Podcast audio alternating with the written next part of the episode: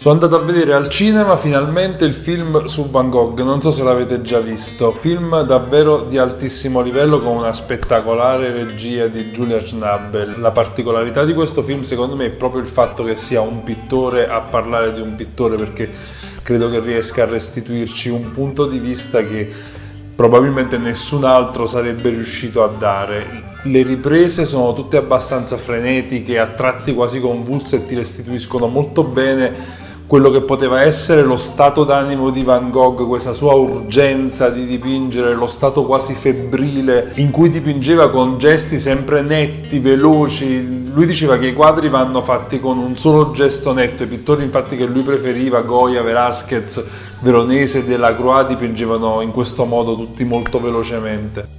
Il film si concentra sugli ultimi anni di Van Gogh, proprio quando lui decide di lasciare Parigi per spostarsi in Provenza dove spera di trovare un'altra luce, una luce differente a lui più congeniale di quella della capitale. Qui si sviluppano tre tematiche interessanti della vita di Van Gogh. Innanzitutto quello del rapporto con la natura, poi c'è quello del rapporto con Paul Gauguin e poi infine c'è il tema della follia. Sono molto commoventi le scene in cui lui corre per i campi felice come un bambino di questo contatto ritrovato con la terra, con il paesaggio, dove sembra che lui trovi la sua vera dimensione, il suo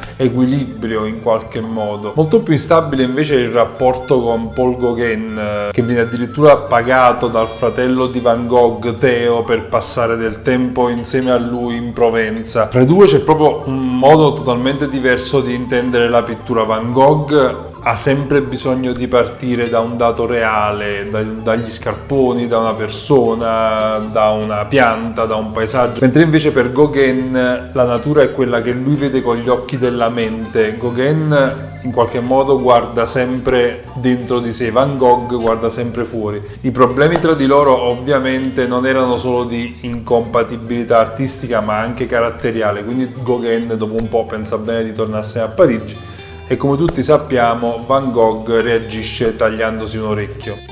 La cosa che colpisce di più è che lui nonostante tutto non smette mai di dipingere in ogni situazione, anche quando si ricovera nell'istituto psichiatrico la sua condizione, la sua principale preoccupazione è quella che lui possa continuare a dipingere in ogni modo sembra in qualche modo che per lui sia una sorta di terapia, l'unica cosa che lo faccia stare bene. Molto bella anche la scelta di Schnabel di prendere ogni tanto il punto di vista dell'artista con un'immagine leggermente sfocata a metà. Eh, che sembra quasi davvero metterci nella sua testa e farci vedere le cose come se fossimo lui. Diventa quindi un continuo gioco fra fragilità e forza fra l'instabilità dell'uomo e questa potenza eh, dell'arte e bisogna dire che William Defoe fa un'interpretazione davvero magistrale e incarna perfettamente il ruolo di Van Gogh con una capacità di immedesimazione del personaggio nel personaggio veramente incredibile. Insomma, ottimo film, guardatelo perché non capita tutti i giorni di riuscire a trovare qualcuno che sia capace di parlare di un artista in una maniera così introspettiva e allo stesso tempo così appassionata.